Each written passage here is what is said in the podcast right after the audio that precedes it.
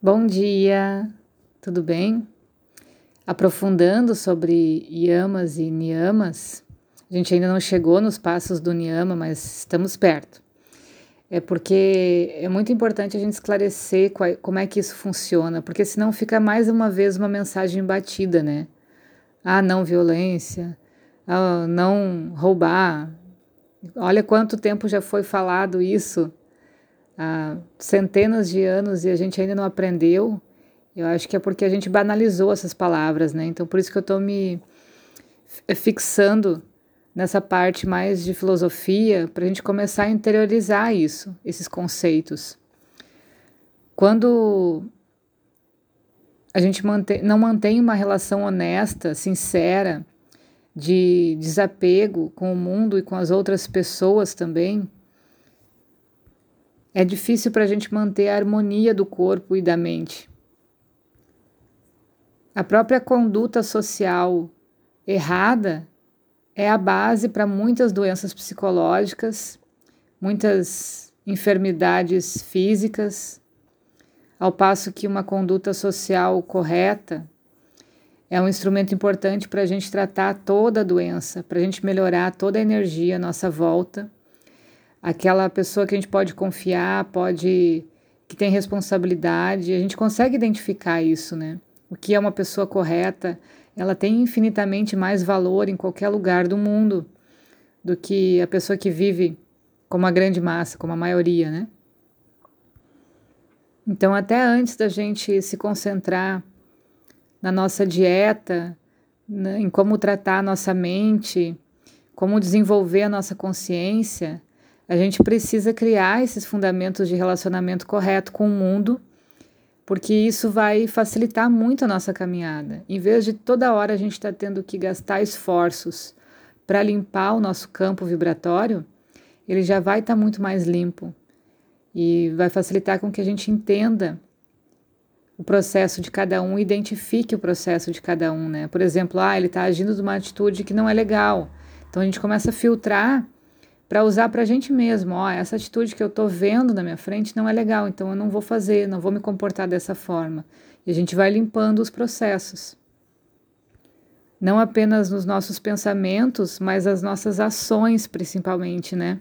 Lembra que quando a gente começou a estudar esse livro, Uma Visão Ayurvédica da Mente, do David Frawley, a gente falou que o objetivo seria evitar doenças. Então, trabalhar numa campanha de prevenção de doenças. Por quê? A gente tende a observar a doença quando ela chega no corpo físico, seja ela da mais leve à mais grave. Mas existem os seis passos da doença, que a gente já falou em alguns áudios sobre a Ayurveda, que o último passo, o sexto passo, é a doença no corpo físico. Então ela vai percorrer a alma, vai percorrer o pensamento, a parte psicológica, vários caminhos até chegar no corpo físico. Então, a gente está dando um passo para trás nesse processo da doença. No momento que a gente entende que precisa educar a nossa mente e, por consequência, nosso envolvimento emocional com as coisas, a gente consegue inibir de muitas doenças seguirem seu fluxo e pararem no corpo físico. Então, Quais são esses passos do Niyama? São cinco passos também, e tanto os Yamas quanto Niyama, eles falam muito das nossas práticas diárias e do nosso estilo de vida. Então, o que sempre o Ayurveda fala, observa o teu dia a dia e como você se comporta nesse teu dia a dia. São práticas que a gente precisa seguir para que a nossa consciência evolua. Primeiro niyama é o contentamento, chamado de santosha, que significa que a gente encontra a felicidade em nós mesmos e não no mundo exterior. Porque a gente não pode esperar que algo externo nos deixe feliz. A gente tem que ser um agente da felicidade, produzir ela em nós de uma forma genuína e espalhar ela para o mundo. Toda vez que a gente procura a felicidade ou a distração externamente, a gente não está tendo um contato, não está tendo uma relação com a gente mesmo. Então a gente vai ficar dependente de algo que acontece lá fora, da mesma forma então que algo lá fora tem o poder de me deixar feliz, algo lá fora tem o poder de me deixar com raiva, triste, e aí a gente volta naquele ciclo vicioso de não ter propriedade sobre a vida, sobre responsabilidade sobre a tua saúde, né? O próprio processo do yoga não é um movimento da mente perturbada que busca um entretenimento. Ele é um movimento da mente que está serena e busca a verdade interior.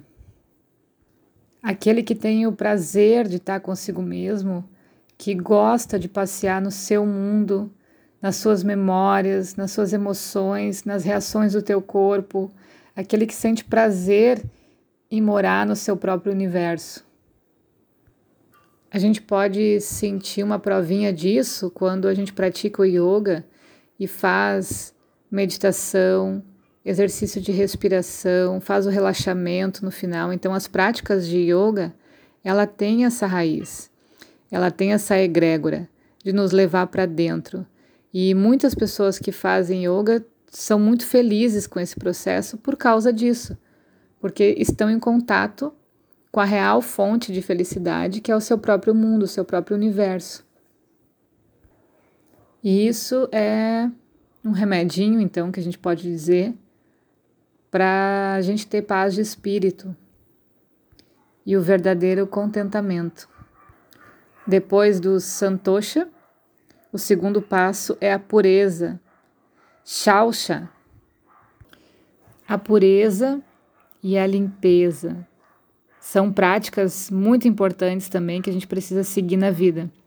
Purificar o corpo através do regime alimentar apropriado, por exemplo, utilizando de vegetais, sementes, comida com prana, uma água pura, como a gente falou algumas vezes.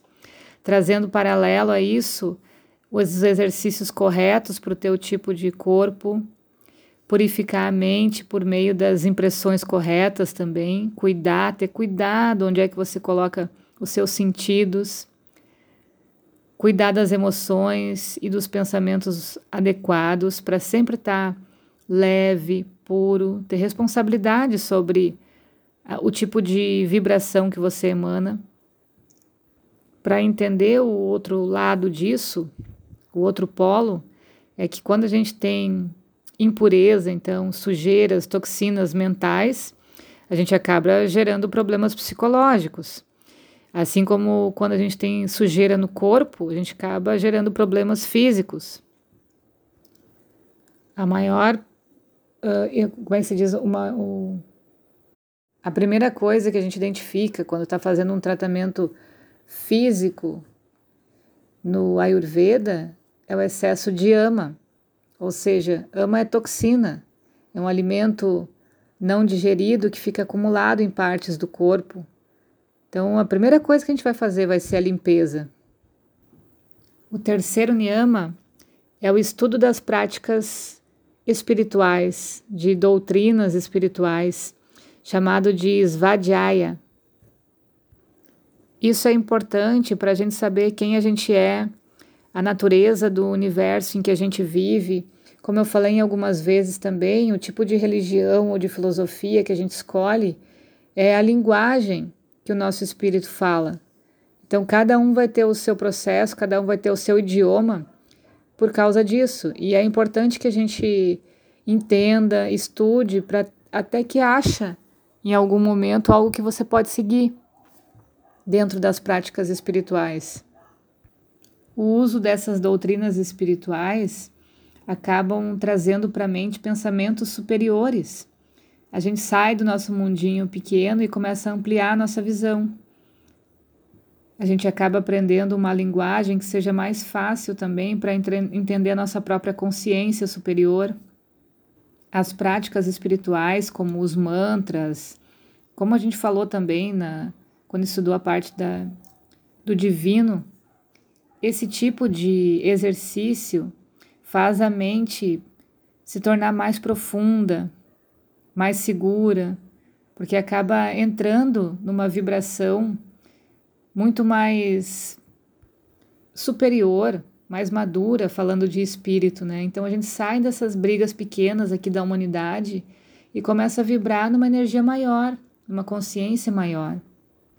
É importante que a gente estude essas verdades espirituais na nossa vida, no nosso caráter, por exemplo, e a gente começa a observar de que modo a gente está criando o nosso destino. O quarto passo é autodisciplina, chamado de tapas. Autodisciplina é necessária para a gente realmente levar ao fim, levar sem desistir qualquer coisa na nossa vida, tanto nosso trabalho, um esporte, um hobby, um estudo. Então é preciso que a gente desenvolva na gente essa autodisciplina. Ali a gente aprende a valorizar o que é bom e descartar o que não é útil na nossa caminhada. Autodisciplina é necessário aprender para aprender a educar a mente. Eu chamo essa etapa de quando a gente aprende a dirigir. Quando a gente aprende a ter autodisciplina, você não vai de carona mais com ninguém. Você dirige teu próprio carro e você escolhe para onde você quer ir. O quinto passo do Niyama é entrega a Deus. Ishvara Pranidhana, que significa ter sempre na mente, não se esquecer de ter um sentimento de reverência, com respeito a essas forças do universo. Reconhecer essa grande inteligência que é infinitamente maior do que a nossa. Que é o que a gente estudou também sobre a relação com o divino, perceber o divino no outro, perceber quem são nossos mestres, o ar que a gente respira, sem ele a gente morre em pouco tempo. Então, como existem forças que comandam tudo e que estão no controle, e que a gente precisa só seguir o nosso fluxo. A gente não controla nada.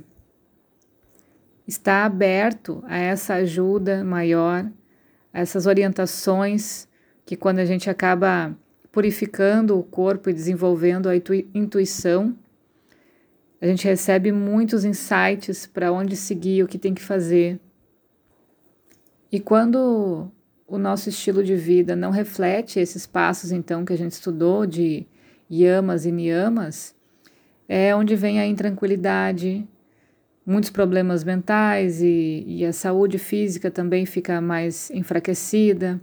Então, a gente pode começar por ali. A gente está chegando no fim de uma etapa aqui desse livro e a gente estudou muitas coisas, viu muitas coisas de uma forma mais grosseira e está indo para a parte mais sutil agora, para entender que muitas vezes o simples no nosso dia a dia é mais complicado. Por que isso? Porque a gente está muito mais ligado à parte grosseira do que à parte sutil e precisa equilibrar isso, como os polos yin yang. Então a gente está muito mais ligado à parte da matéria do que à parte espiritual. Precisamos equilibrar os dois polos, precisamos estar mais em contato com essas energias sutis que vêm da gente e aprender a lidar melhor com elas.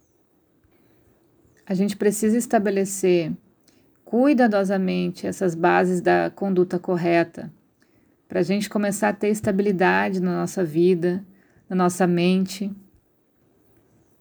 Uma conduta social correta Assim como essa conduta pessoal, ela favorece a saúde e a captação das, dos sentidos, das informações que a gente carrega para nossa consciência.